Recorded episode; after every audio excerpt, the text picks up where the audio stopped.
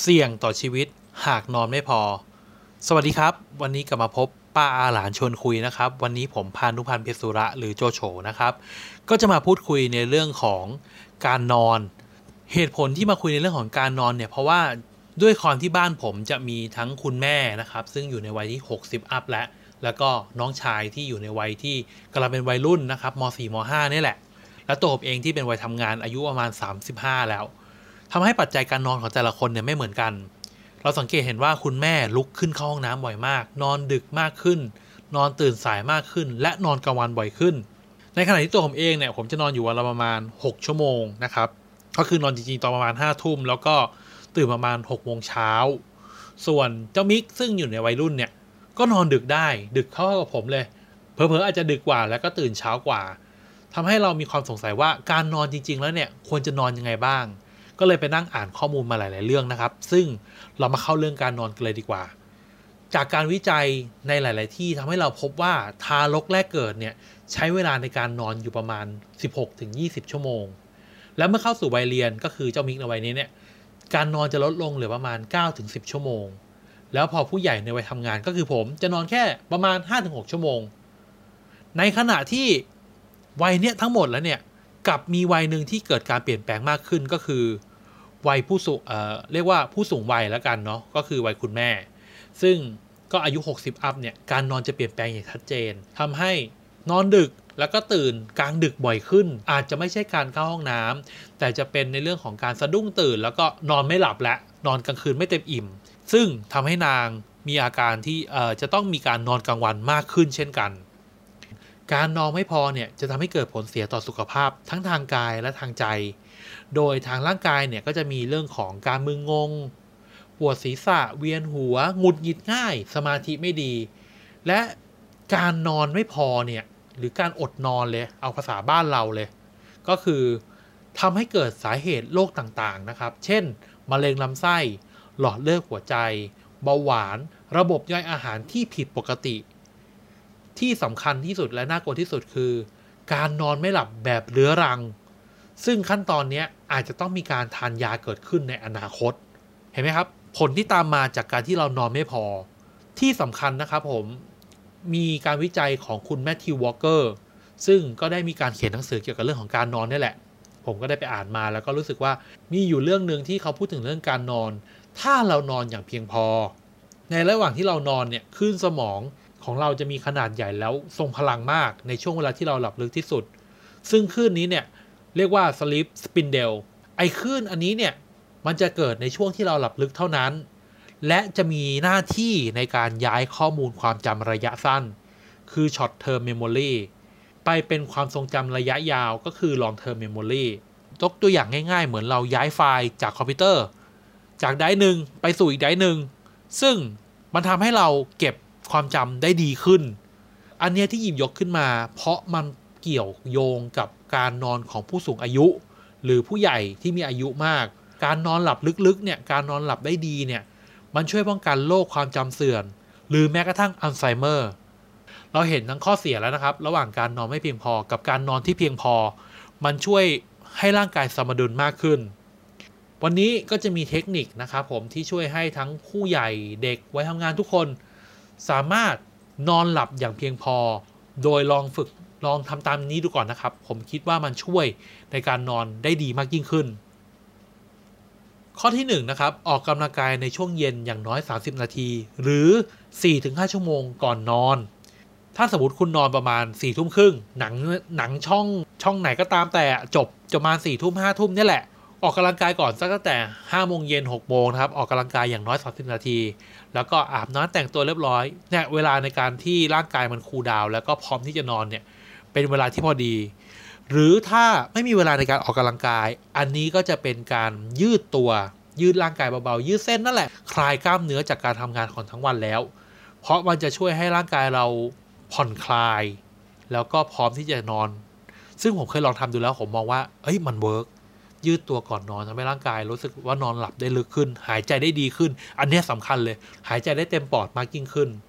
อีกอีกอย่างหนึ่งนะ มันช่วยให้เราไม่เป็นตะคริวในเวลานอนด้วยนะอันเนี้ยสำคัญเลยเวลาเรานอนนอนแล้วเป็นตะคริวเนี่ยทรมานหน้าดูเลยนะ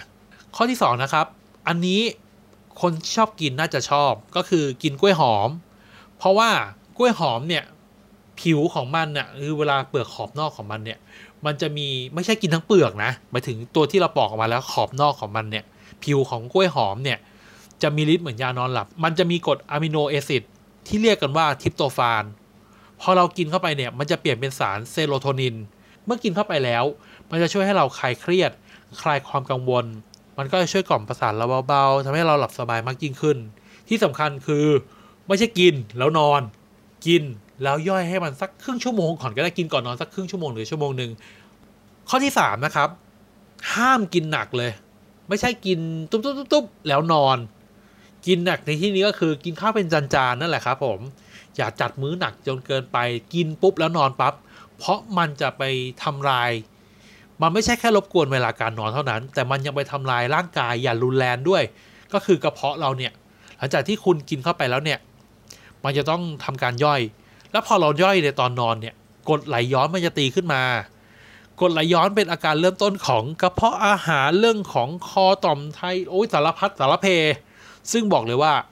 เคยเป็นและทรมานมาก ดังนั้นเราควรกิน แล้วอย่าเพิ่งนอนให้เวลาย่อยสัก 2 ชั่วโมงขึ้นไป ไม่ใช่ว่า เอ้ย ครึ่งชั่วโมงก็นอนแล้วย่อยเร็ว ไม่จริงครับ ระวังไปกดไหลย้อนนะครับ อันนี้เตือนด้วยความหวังดี ข้อที่ 4 นะครับหลีกเลี่ยงกาแฟ เครื่องดื่มแอลกอฮอล์ก่อนเข้านอนเนี่ย ก็ส่วนใหญ่ก็ประมาณเหมือนการกินข้าวนั่นแหละครับ 4-6 ชั่วโมง แต่ผมเชื่อเลยว่า ส่วนใหญ่กินเหล้าแล้วก็หลับ ซึ่งอันนี้พยายามปรับนิสัยและพฤติกรรม อย่ากินเหล้าแล้ว เมาไม้ขนาดถึงกับเมาพับหลับไปเลย บางคนบอกกินเหล้าแล้วนอนสบาย แต่มันมีผลเสียในระยะยาวในเรื่องของสุขภาพและการตื่นมาที่เรียกว่าแฮงนะครับ ข้อที่ 5 ผ่อนคลายร่างกายและจิตใจนะครับผมด้วยการที่นวดฝ่าเท้าเบาๆก่อนนอน หรือการนั่งสมาธิช่วยให้ร่างกายเราช่วยให้สภาพจิตใจและร่างกายของเราเนี่ยผ่อนคลาย ลองนั่งดูครับอย่างน้อยวันละ 5 นาทีก่อนนอน ผมว่ามันช่วยให้สภาพจิตในตอนที่เราจะนอนเนี่ยมันรวบรวมและทำให้รู้สึกพร้อมในการนอนมากยิ่งขึ้น ข้อที่ 6 นะครับ พวกอุปกรณ์ที่เป็นหน้าจอโทรศัพท์ทีวี พวกเนี้ยมันทำให้เราตาผ้าทำให้ร่างกายเราตื่นขึ้นตลอดเวลา โดยเฉพาะช่วงเวลาที่แฟตเซลช่วงเมกาเซลจะโอ้ยนอนไม่ได้เลยห้าทุ่มเที่ยงคืนตีหนึ่งนอนไม่ได้ราคากำลังลดหลีกเลี่ยงตรงนั้นก่อนละกัน โอเคหยอกหยอกหยอกไม่เกี่ยวกับเรื่องซื้อของนะ แต่คือจริง ๆ ก็คือควรจะต้องวางโทรศัพท์ไว้เนี่ยก่อนนอนประมาณสักสาสิบนาที ก็คือจะไม่ยุ่งกับพวกหน้าจอแล้วเพื่อให้ร่างกายของเราเนี่ยรู้ว่า พร้อมที่จะนอนนะครับ อันนี้รู้ว่ายาก เพราะทุกวันนี้โซเชียลติดมือกันหมด แต่ก็ต้องพยายามปรับตรงนี้ขึ้นมากันนะครับ ต่อเนื่องจากข้อเมื่อกี้นี้เลยก็คือข้อที่ 7 นะครับ สร้างนิสัยให้กับร่างกาย ด้วยการเข้านอนเป็นเวลา คือร่างกายของเราเนี่ยมันจะจดจำในช่วงเวลา ในการนอนในการทำในการกินต่างๆ เมื่อเราทำบ่อยๆ ร่างกายจะจดจำเวลานอนอย่างเช่นตอนเด็กๆ หรือว่าเราเลี้ยงเด็ก ไม่ว่าจะเป็นวัยไหนก็ตามแต่ เราก็มักจะเตือนว่า เฮ้ยนอนได้แล้ว ดึกแล้วนอนได้แล้ว นอนนอนนอนเมื่อเด็กๆรู้ว่าถึงเวลานอนเขาเขาทำไปเรื่อยๆเนี่ยเขาจะรู้แล้วว่าสี่ทุ่มร่างกายเขาจะเริ่มที่จะง่วงนอนแล้วเขาก็จะนอนได้ เราลองเปลี่ยนดูครับ จากการเตือนคนอื่นเนี่ยมาเตือนตัวเองว่า เฮ้ยห้าทุ่มนอนดังนั้นเราก็จะเริ่มรู้ตัวเองแล้วว่าสี่ทุ่มเนี่ยเราจะไม่จับโทรศัพท์สี่ทุ่มครึ่งไม่จับแล้วไม่กินอะไรแล้วไม่ทำอะไรแล้ว เราพร้อมที่จะนอนแล้วทำไปสักระยะหนึ่งโดยหรือว่าใช้กฎ 21 วันก็ได้นะ บอกเลยว่า ทุกวันฉันจะนอนห้าทุ่มทำไป21วัน ผมเชื่อว่าพฤติกรรมการนอนคุณจะเปลี่ยนไป ข้อสุดท้ายนะครับ เป็นข้อที่สำคัญ และเป็นข้อที่จริงที่สุดก็คือ เข้านอนเมื่อร่างกายอยากนอน เอ๊ะ ยังไงเอาง่ายๆเลยครับ คือง่วงนั่นแหละครับ ง่วงแล้วนอนซะ อย่าฝืน อย่ารอแฟตเซลล์อย่ารอเมกะเซลล์อย่ารออะไรที่มันแบบ คือเล่นเกมก่อนอะไรเงี้ยหรืออ่านการ์ตูนก่อนดูนิยายก่อน เพราะว่าถ้าเราฝืนปุ๊บเนี่ยมาเลยเวลาในการง่วงร่างกายตื่นตัวแล้วเนี่ยจากห้าทุ่มเราเปลี่ยนเป็นเที่ยงคืนเอ้ยเพลินหน่อยตีหนึ่งจบที่ตีสองไม่ได้กำลังสนุกขอตีสามต่อแล้วกัน เชื่อว่าตอนเช้ามาคุณจะตื่นมาเป็นซอมบี้สภาพคุณจะดูแย่มาก แล้วถ้าเกิดว่าคุณสามารถแอบหลับกลางวันได้ ผมเชื่อว่าคืนนั้นน่ะในวันที่คุณแอบหลับกลางวันเนี่ย การนอนคุณจะเปลี่ยนไป เพราะคุณนอนกลางวันได้แล้ว ร่างกายมันได้พักส่วนหนึ่ง พอถึงเวลาที่คุณจะนอนจริง ๆ เวลานอนของคุณจะไม่ง่วงอีกต่อไป ดังนั้นเราควรจะต้องบอกร่างกายว่า นอนเมื่อง่วงแล้วต้องนอนไม่ใช่ฝืนนะครับผม อันนี้มันทำให้นาฬิกาชีวิตของเราตรงมากยิ่งขึ้น เห็นไหมครับว่าเทคนิคการนอนเนี่ยมีเยอะนะ แต่อยู่ที่ว่าเราจะหยิบมาทำหรือเปล่า เพราะเราก็เห็นแล้วว่าทั้งข้อดีและข้อเสียในการนอน ถ้าเกิดคุณนอนไม่พอ ง่วง เวียนหัว ขาดสมาธิตัดสินใจช้าลง ถ้าเกิดขับรถอยู่ล่ะวูบหลับอันตรายนะครับ ดังนั้นเราควรหันมาใส่ใจในการนอนให้เพียงพอ และเป็นการนอนที่ดีที่สุด เพื่อให้ร่างกายของเรานั้นได้พักฟื้น แล้วทำให้ร่างกายของเรานั้นสดชื่นอยู่ตลอดเวลา ขอให้คิดอย่างนี้ว่าการนอน เป็นหน้าที่หรืองานที่คุณต้องทำอย่างสม่ำเสมอและดีที่สุด จะทำให้ร่างกายของคุณดีขึ้นครับสำหรับวันนี้นะครับ ป้าอาหลานต้องขอลาไปก่อนครับ สวัสดีครับ